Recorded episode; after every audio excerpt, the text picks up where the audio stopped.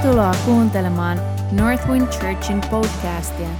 Avaa sun sydän ja odota, että Isä puhuu sulle. Me rukoillaan, että tämä opetus siunaa ja rakentaa sua. Jos haluat tietää meistä lisää, käy tykkäämässä meidän Northwind Church Facebook-sivuista. Tervetuloa myös meidän sunnuntai-kokouksiin kello 16 osoitteessa Apollon katu 5. Moi kaikki. Tuntuu, että oon jo saarnannut kaksi saarnaa tänään. ne oli ihan sika hyvin molemmat. Oikeesti. Mä oon ihan liekeis. Mulla on vähän silleen, että mitä tähän lisää. Mutta kun Jumalalla on aina lisää. Eikö se olekin ihanaa?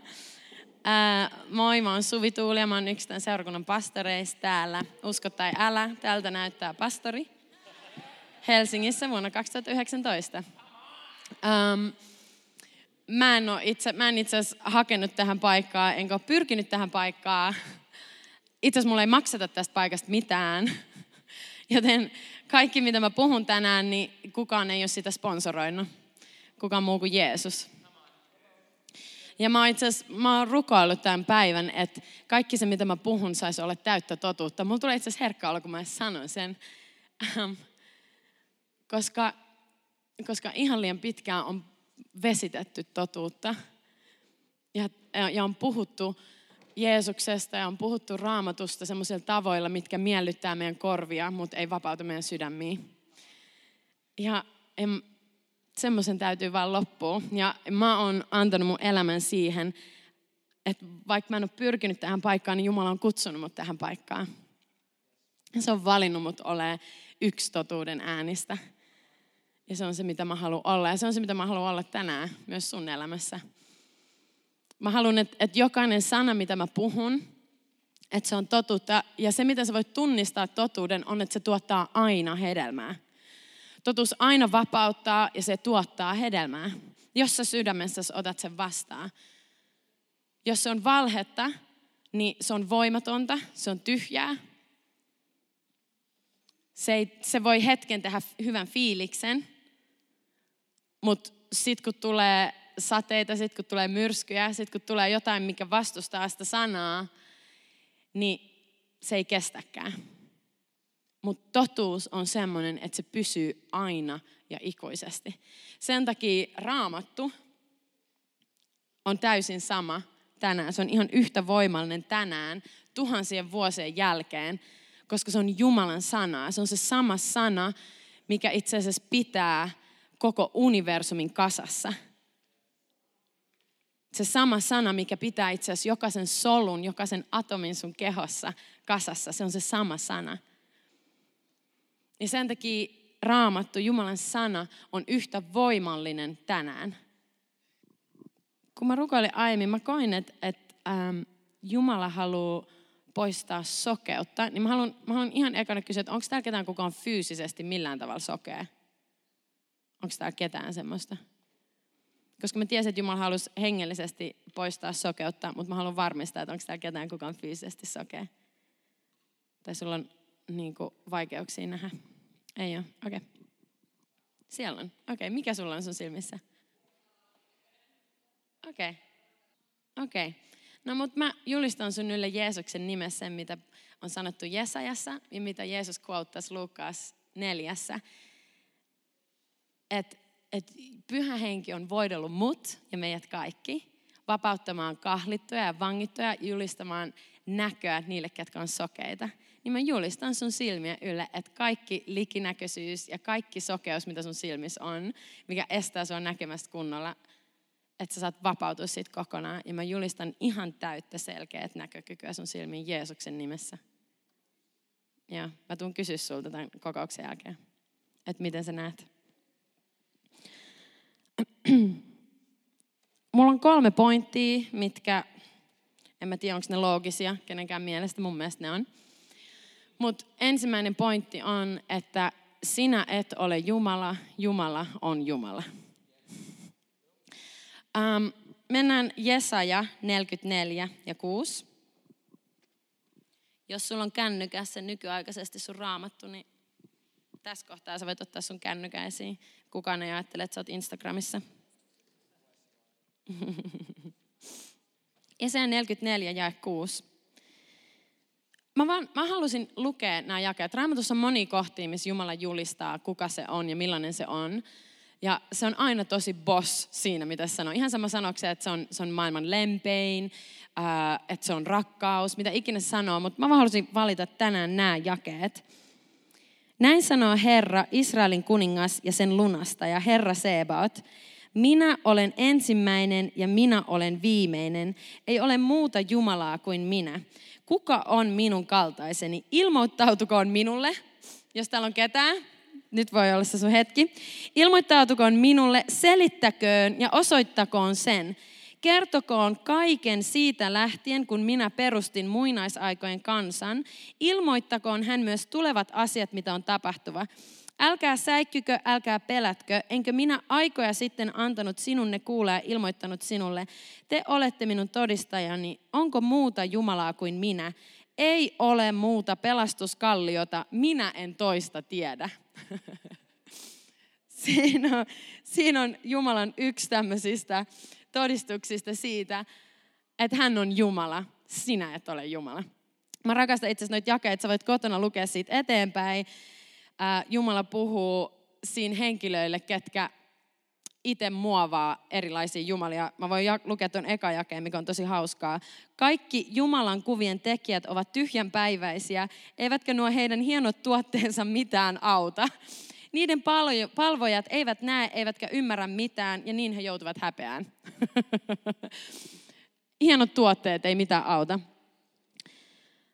Um, musta tuntuu, että et nykypäivän Suomessa ja länsimaissa on erilaisia uskontoja. Joillain saattaa olla ehkä jotain patsaita tai jotain puujuttuja tai jotain, jut, jotain juttuja, mitä sä palvot sun kotona jumalina. Saattaa olla. Mä luulen, että sitä on ehkä vähän vähemmän meillä. Um, Mutta meillä ihan samalla tavalla on epäjumalia. Yksi niistä on me itse. Um, me tosi paljon ajatellaan, niin meidän maailmankuva perustuu sille, että me ollaan itsemme Jumala. Um, on myös erilaisia uskonnollisia suuntaumuksia, mitkä vahvistaa sitä. Eli sun pitää löytää Jumala itsestäsi, missä on pieni, pieni pala totuutta, mikä viittaa siihen, että Jumala on tarkoittanut, se on luonut meidät sillä tavalla, että hän haluaa elää meidän sisällä. Hän haluaa tulla elämään meidän sisälle. Mutta toi ajatus on silti täys valhe, koska sinä itse itsessäsi et ole Jumala. Se on yksi naurettavimpia ajatuksia, mitä on olemassa. Synnytitkö sinä itsesi? Loitko sinä itsesi? Loitko sinä yhtään mitään tyhjästä? Ootko luonut mitään tyhjästä? Ootko tuonut tähän maailmaan mitään, mitä sulle ei ole annettu? Et. Sinä et ole Jumala. Myöskään sun auto tai sun koti ei ole Jumala.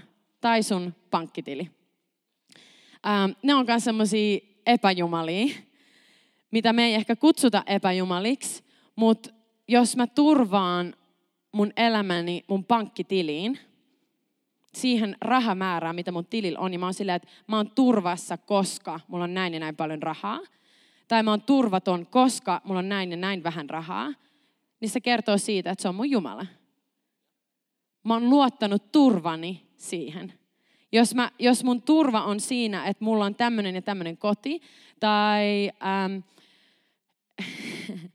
että mä pääsen tälle ja tälle lomalle, ja siellä on tämmöiset ja tämmöiset olosuhteet, ja sit mun onnellisuus on täydellinen, niin se on sun Jumala.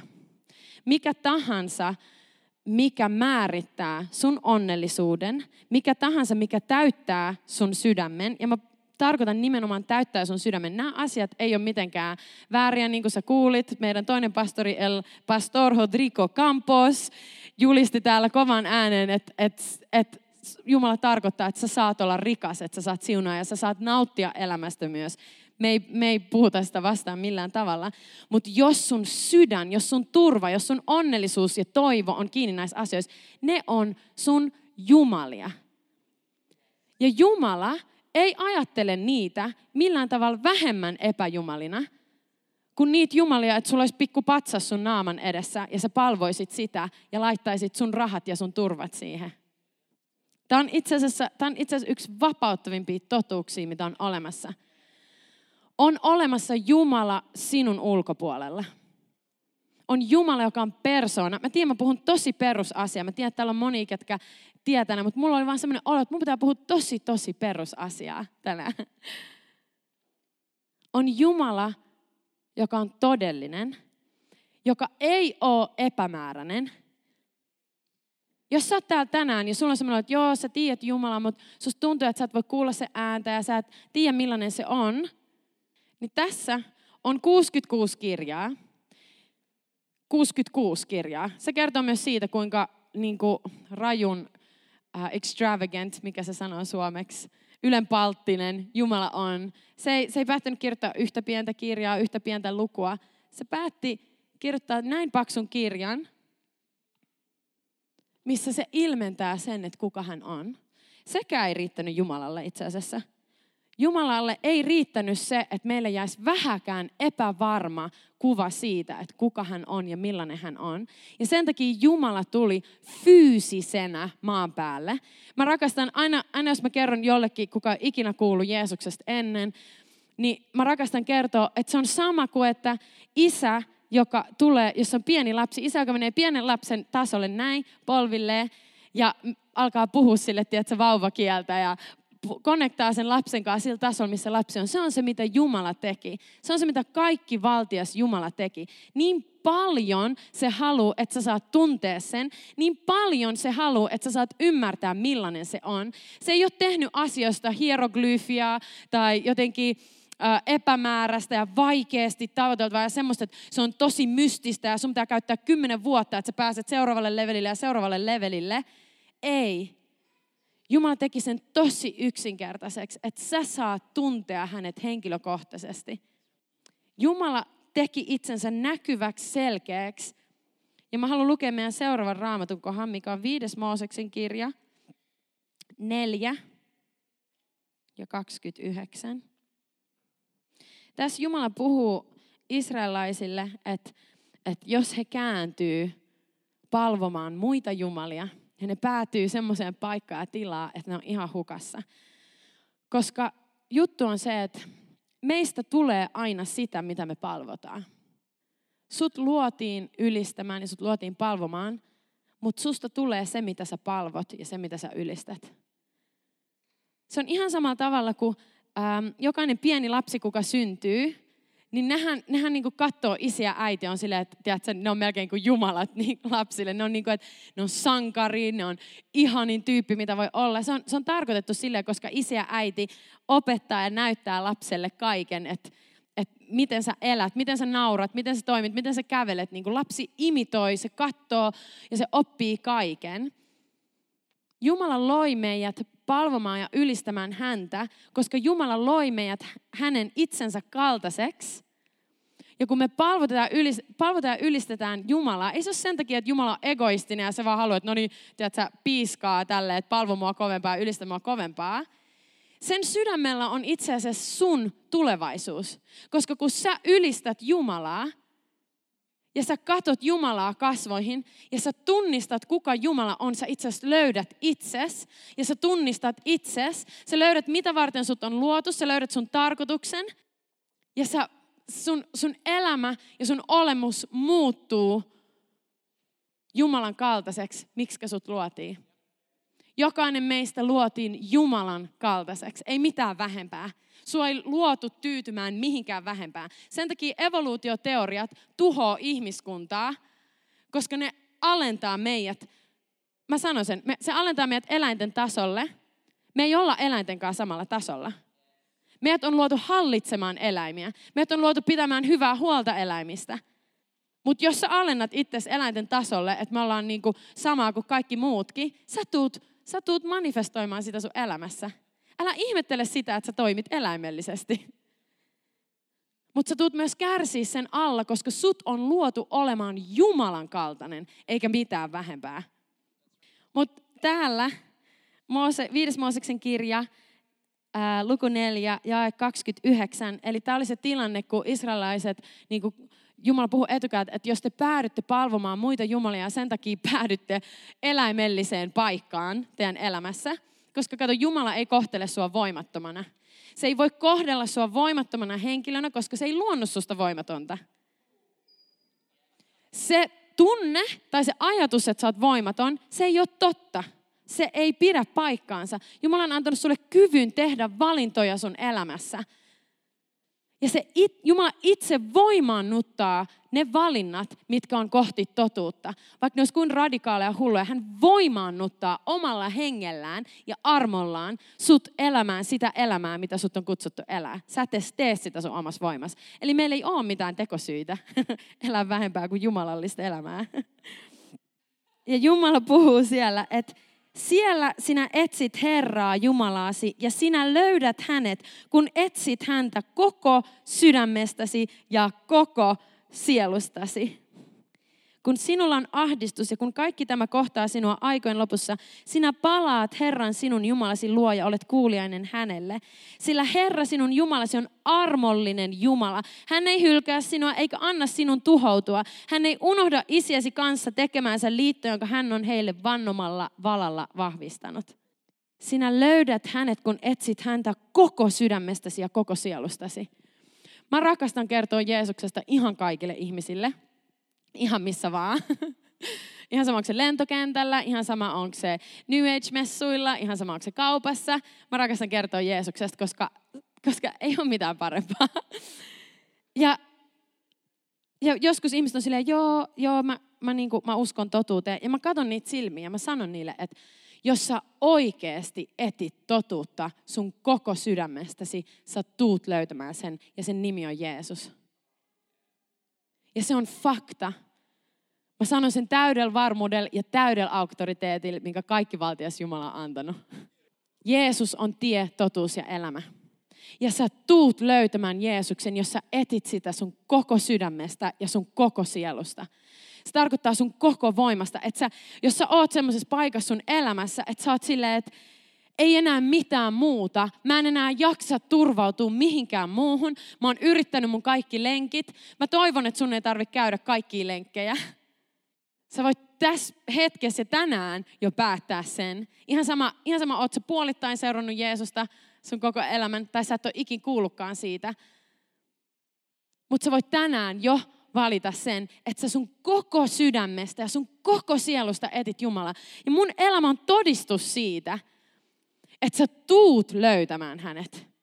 Sä et voi pilkkaa Jumalaa sillä, että sä sanoisit, että sä mukaan ettisit sitä koko sydämestä ja sä et löytää häntä. Se on ihaninta, mitä on, että Jumala on todellinen. Sä et ole Jumala, mutta sä voit löytää Jumalan, kun sä etit häntä sun koko sydämestä. Come on. Mä luen täältä vielä yhden, yhden tähän pointtiin, mikä on ensimmäinen Pietarin kirje 5 ja 6. Mä rakastan raamattua. Ensimmäinen Pietarin kirje 5, luku 5 ja jae 6. Mä itse luen vähän siitä edeltävästäkin jakeesta. Sillä Jumala on ylpeitä vastaan, mutta nöyrille hän antaa armon. Ylpeä on semmoinen, että on silleen, että mä en tarvi mitään. Mussa on kaikki itsessäni. Ja mä en tarvi sun apua. Nöyrä on se, että, että Jumala, mä tarvin sua. Jumala, mä tarvin sua. Kiitos siitä, että sä oot todella, mä nöyryn sun alle. Ja mä en seuraa mun omaa päätä, mä en seuraa mun omi ajatuksia, mä en seuraa mun omi teitä, mä seuraan sua. Mä alistun sun sanalle ja sun tahdolle mun elämässä. Ja mä haluan sanoa sulle yhden merkin, mikä nöyryys on. Musta oli ihana, kun Miraa tänään juhlittiin, koska Mira kuvastaa sitä tosi vahvasti. Yksi asia, minkä alle sun täytyy alistua, on se, että sulla ei ole mitään oikeutta vähätellä ittees. Se on yksi totuus, minkä alle sun täytyy alistua ja nöyrtyä. Että sä et saa puhua itsestäsi vähätellen. Sä et saa puhua itsestäsi pahaa.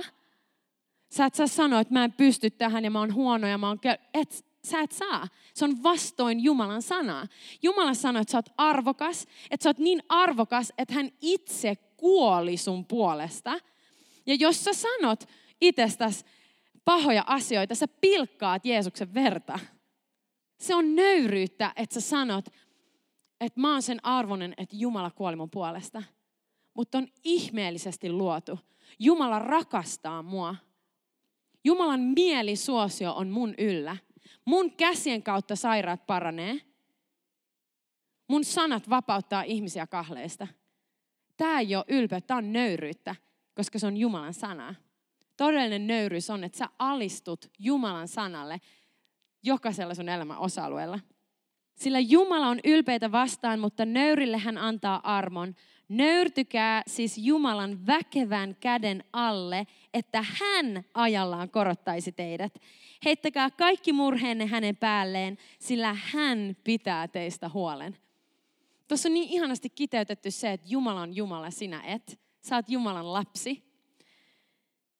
Me nöyrytään Jumalan väkevän käden alle. Me nöyrytään sen alle, että Jumala, mä en itse asiassa tiedä itsessäni. Sinä tiedät. Mä haluan tuntea sun tiet. Mä haluan, että sä johdat mua. Mä haluan, että sä ohjaat mua. Ja sitten kun Jumala kokee halua, niin hän nostaa sut.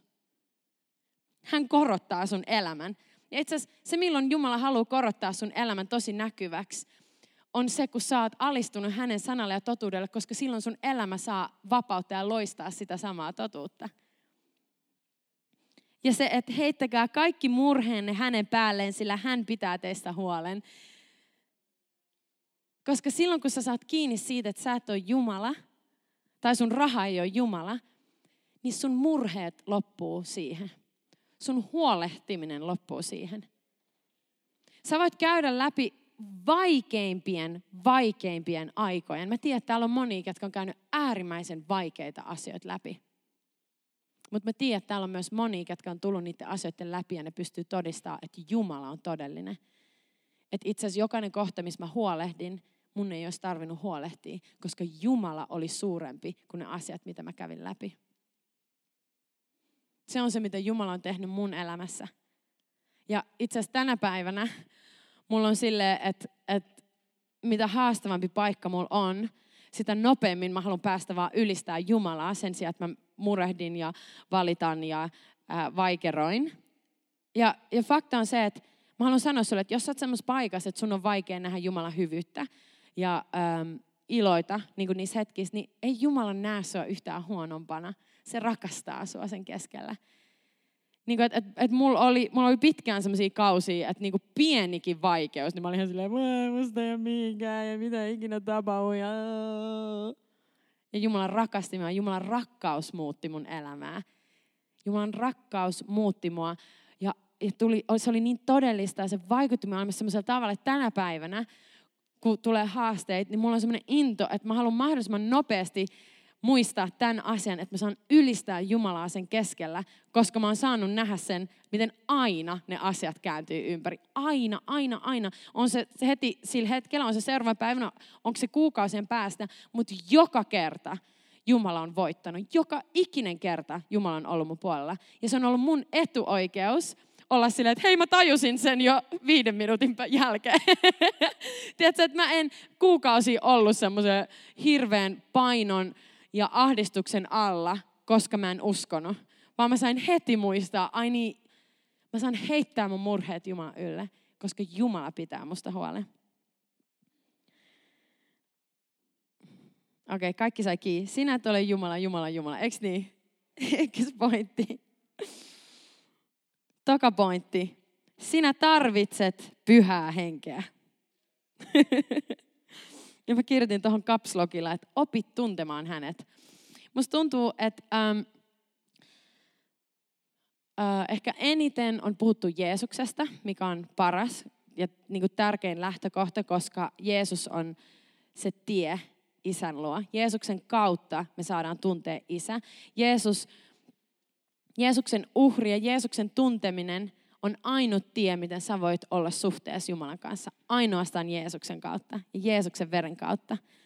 Mm, ja sitä kautta mä rakastan viime vuodet ollut tosi paljon sitä, että me ollaan saatu tuntea isä. Niin kuin, että, että oikeasti Jumala on sun isä. Mä haluan jotenkin, että toi uppoutuu suhun. Että itse sun iso, iso, iso, iso, iso kertaa miljoona isä on Jumala niin kuin ihan siis fyysisestikin. Jumala loi Aatamin ja Eevan, josta kaikki maailman ihmiset on tullut. Joten sä oot fyysisestikin täysin lähtöisin Jumalasta. Okei? Okay. Lähdetään ihan tuosta fyysisestä. Mutta toinen on se, kun sä uudesti synnyt. Sä uudesti synnyt, kun sä kuulet Jumalan sanan, kun sä kuulet totuuden, mikä on siemen. Se on niin kuin siittiö, siemen. It's a seed, word, se sana, niin kuin sana, niin se on Mä en muista, onko se kreikaksi ihan jopa sperma tai se on joku sperm, mutta se sama sana, se tulee siitä niin kuin siittiö-sanasta. Mutta Jumalan sana on se, mikä tulee. Ja kun pyhä henki tulee suhun, niin sä synnyt uudestaan. Kun sä annat sun elämän Jeesukselle, koska sä kuulit evankeliumin, sä kuulit totuuden, sä kuulit Jumalan sanan, mikä synnyttää sussa uskon, ja sen uskon kautta sä annat sun elämän Jeesukselle, sä annat sun elämän Jumalalle, koska Jumala ei ikinä pakota sua antamaan sun elämää sille. Vaikka Jumala on täydellinen totuus, täydellinen hyvyys, täydellinen rakkaus, ja juuri näiden syiden takia Jumala ei ikinä väkisin käännytä sua itsensä puoleen. Koko sun elämän se tulee uh, pursue you. Se tulee niin kuin jahtaamaan sua, vetämään sua puolensa, koska Jumala rakastaa sua niin paljon, että se haluaa, että sä saat elää täyttä elämää hänen kanssa. Mutta Jumala ei ikinä pakota sitä. Mutta kun sä kuulet sen sanan ja kun sun sisällä herää usko, ja se avautuu, se ottaa vastaan sen sanan sun sydämessä, niin sun henki, sä uudesti synnyt sillä hetkellä. Se tarkoittaa sitä, että susta tulee täysin uusi luomus.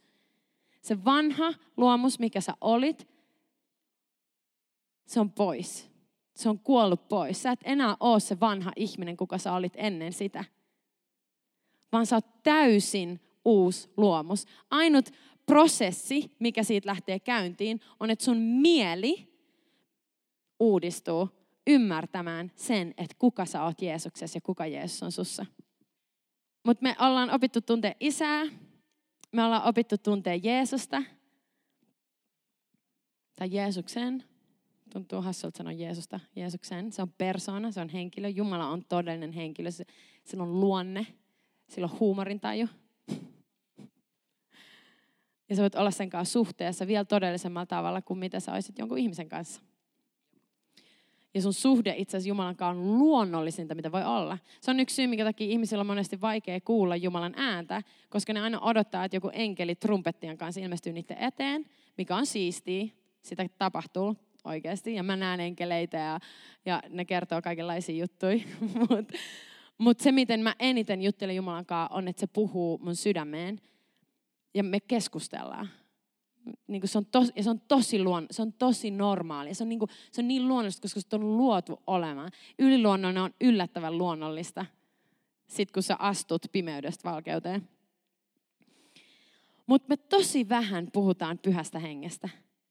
Me puhutaan siitä, mutta sitten me myös puhutaan siitä vähän semmoisena, että, että me ei puhuta siitä samalla tavalla kuin Jeesuksesta ja Isästä.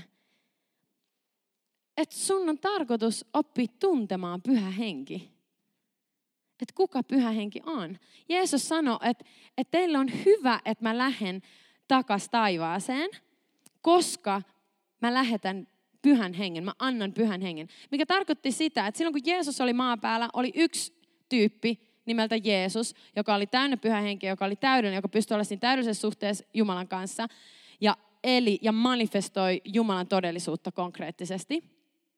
Mutta sen jälkeen, kun Jeesus kuoli ja nousi kuolleista, niin jokainen ihminen, joka uskoo Jeesukseen ja antaa elämänsä hänelle, täyttyy pyhällä hengellä, saa täyttyä pyhästä hengestä. Ja silloin sulla on suhde pyhän hengen kanssa. Ja silloin ei, tää, ei ole enää yksi Jeesus, joka manifestoi Jumalan todellisuutta täällä maan päällä, vaan on lukemattomia Jumalan poikia ja tyttäriä, jotka elää todeksi Jumalan valtakuntaa. Eli itse asiassa, jos sä oot uudesti syntynyt kristitty, kun sä luet evankeliumeita, niin sun tehtävä on lukea niitä, että vau, Jeesus teki ihmeellisiä asioita, että vitsi kuin hienoa.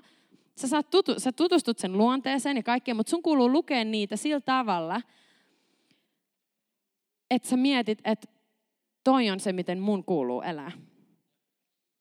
Kaikki, mitä Jeesuksella on, on nyt mussa, koska Jeesus on mussa. Ja mä oon täynnä pyhä henkeä.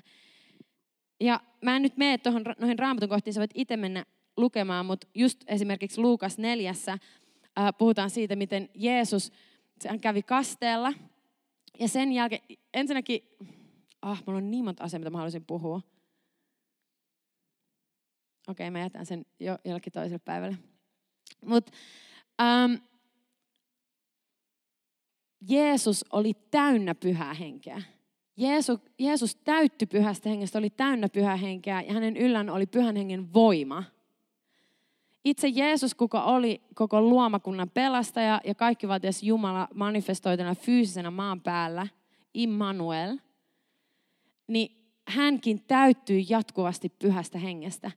Me ei voida kuvitella, että me eletään hetkeäkään ilman pyhää henkeä. Mä ensin puhuin sen, että sä et ole Jumala, koska se alustaa tämän asian. Mutta silloin kun sä ymmärrät, että sä et ole Jumala, sä ymmärrät, että on olemassa Jumala. Ja tämä Jumala on isä, poika ja hän on myös henki. Ja tämä henki on se, mikä on fyysis, se on niinku se fyysinen maa päällä. Mä haluan sanoa fyysisenä, koska pyhä henki ei ole mikään epämääräinen, juttu, mitä ei voi ikinä nähdä tai kokea, vaan se nimenomaan on se voima, mikä manifestoituu maan päällä.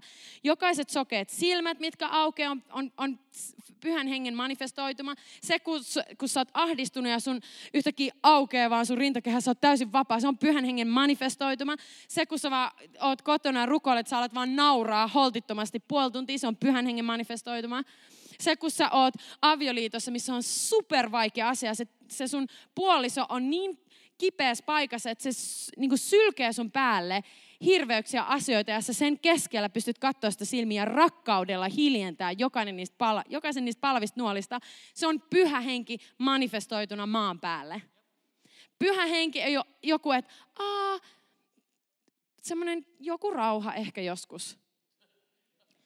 Pyhä, pyhä henki on mitattavissa, se on näkyvillä, se on todellista, se on konkreettista. Se ei myöskään ole vain sitä, että joku vaan tärisee näin, vaikka se voi joskus näyttää siltä, että joku tärisee näin.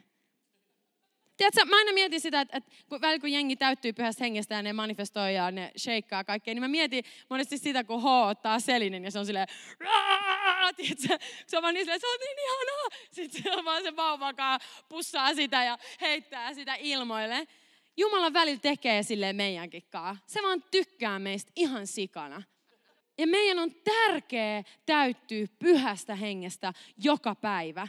Koska mä uskon, että se syy, minkä takia kirkot on tosi tyhjiä ja seurakunnan on tosi vaikea, on se, että me ei täytytä pyhästä hengestä. Koska se on se voima, mikä todistaa, että Jumala on todellinen. Loppujen lopuksi sillä mitään väliä, mitä mä täällä puhun, ellei siinä ole voimaa.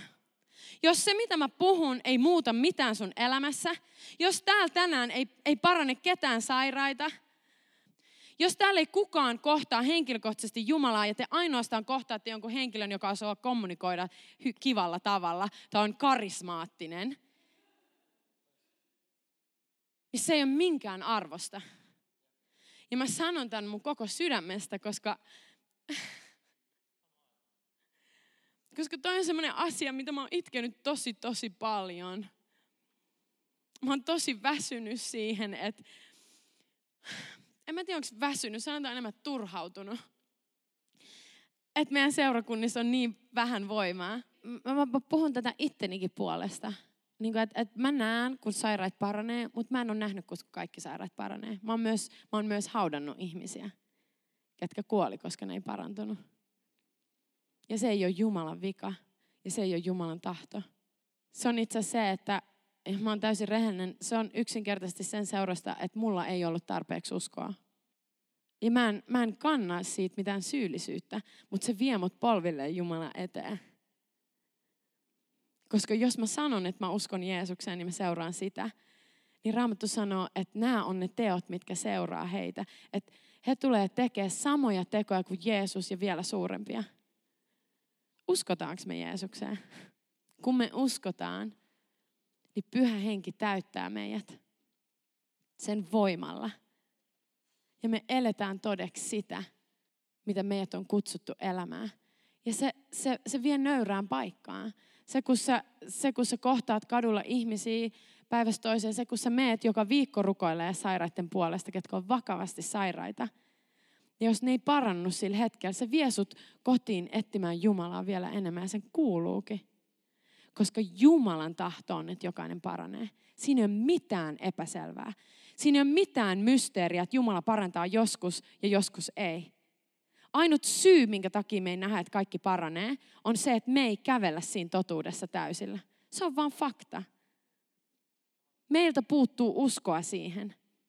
Ja meidän tehtävä on etsiä Jumalaa ja antaa sen puhu siihen ja kasvattaa meidän uskoa siinä kohtaa. Että me saadaan nähdä se todellisena. Mä haluan lukea meille apostolin teot 1, 4-8. Mä haluan kysyä, että ootteko te vielä kaikki ihan ok? Mä tiedän, että tämä on pitkä kokous. Mä tiedän, että täällä on ollut, tämä on kolmas saarna tänään. Mutta mulla on vielä asiaa.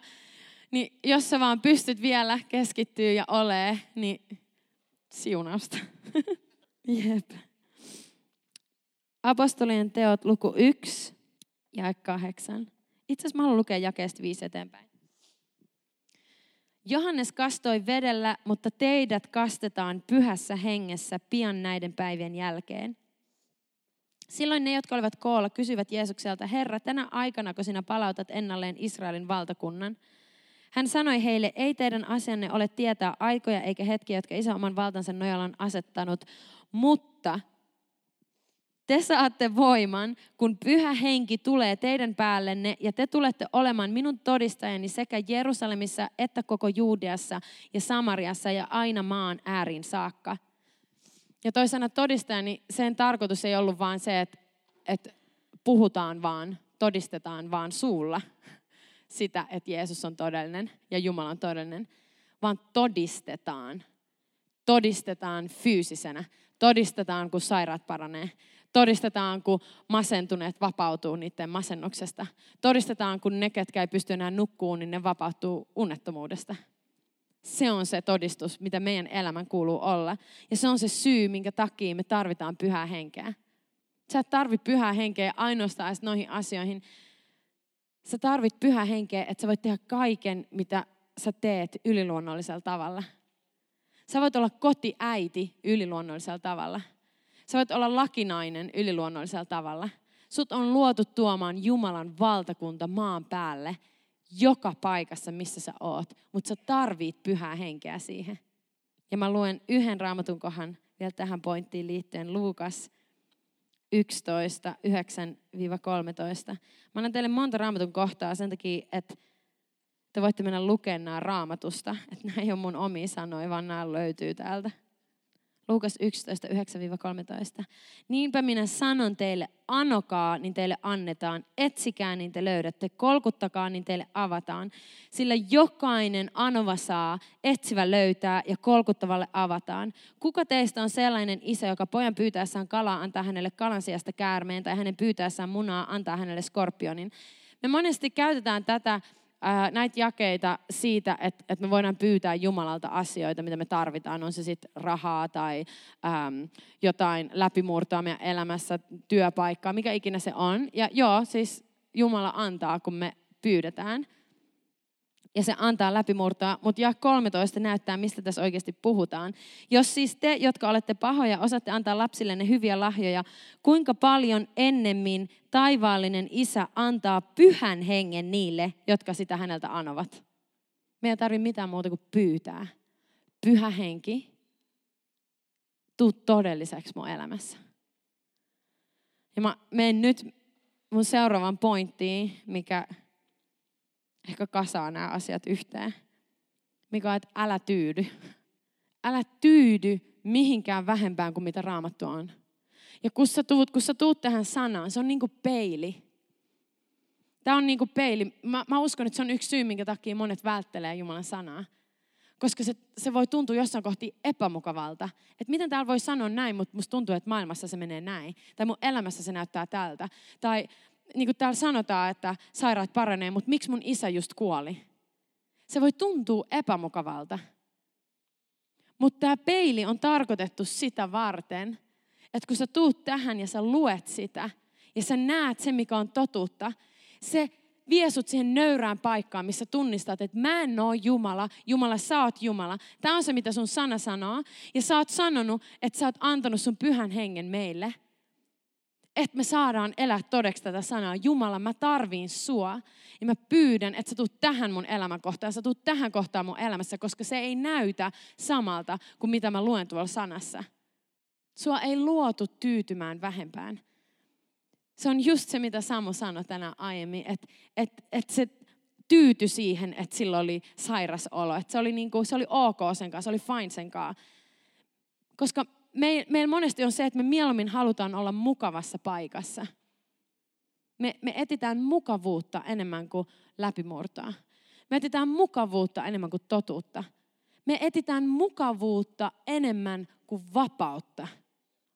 Vapaus on enemmän kuin mukavuus. Mutta monesti, kun me mennään kohti vapautta, niin meidän tarvii mennä semmoisen kapean portin läpi, missä karsiutuu ne valheet pois. Ja se, kun me päästetään irti niistä valheista, se voi eka tuntua siltä, että aah, tiedätkö, tämä on ollut se mun turvakeppi, mihin mä oon turvautunut. Se on niin kuin, että, että, että sun jalka on ollut rampana ja sä oot koko sun elämän turvautunut siihen keppiin. Joku ottaakin sen kepin pois ja sanoo, että okei, usko siihen, että sun jalka on parantunut. Uskallat sä astua sen päälle. Ja se tuntuu siltä, että ei mä kuole, mä kaadun, mitä ei tule tapahtuu. Mutta me ei tulla koskaan näkemään Jumalan voimaa maan päällä, ellei me tulla täysin tyytymättömiksi siitä, että mitä meillä tällä hetkellä on. Jos me palataan Jumalan sanaan semmoisena kuin se on, me tullaan näkemään Jumalan voima konkreettisella tavalla. 1500-luvulla oli tilanne, missä ähm, seurakunta oli päätynyt semmoiseen paikkaan, 1500 vuotta sen jälkeen kun Jeesus oli elänyt, seurakunta oli päätynyt semmoiseen paikkaan, että normityypit, eli te tällä hetkellä, teille ei, ole, teille ei ole mitään lupaa lukea raamattua. Teille on sanottu, että tämä ei kuulu teille. Raamattu on vain latinaksi, ainoastaan papisto lukee sitä, ja monet niistäkään ei edes tiennyt, mitä raamattu on. Ja sen kautta kirkko loi kaikenlaisia säännöksiä siitä, että mitä on olla uskossa, tai miten sä pelastut. Ja sen sijaan, että se perustuisi ainoastaan siihen, että sä uskot Jeesukseen, siihen, että se kuoli sun puolesta, ja se heräs kuolesta, ja sun uskon kautta ainoastaan pelastut, opetettiin, että sun pitää tehdä sitä, sun tätä, sun pitää maksaa almoja, sun pitää, aneita, oli myös aneita, sun pitää tehdä kaikki nämä rituaalit, jotta sä pääset taivaseen. Jos sä teit jonkun vi- synnin tai virheen, sun pitää sanoa kymmenen aave marjaa tai tehdä tämä kuperkeikka tähän suuntaan. Ja ne täysin vääristi sen, mitä evankeliumi oli. Ja sen keskellä tuli useampia henkilöitä, ei itse asiassa ainoastaan Martin Luther, niitä oli useampia henkilöitä, munkkeja, ihmisiä, ketkä luki raamattua, koska ne ymmärsi. Ne oli niitä papistoa tai ne oli niitä munkkeja, ketkä ymmärsi latinaa silloin ja ne luki sitä ja ne tajus, että mitä vitsiä, että me opetetaan ihan muuta kuin mitä täällä lukee. Että itse asiassa täällä lukee, että ainoastaan uskosta me pelastutaan. Ainoastaan usko Jeesukseen pelastaa. Ja nämä tyypit alkoi julistaan tätä. Ne alkoi kääntää raamattuja ihmisten, normi-ihmisten kielille. Ja itse asiassa ne tapettiin sen takia.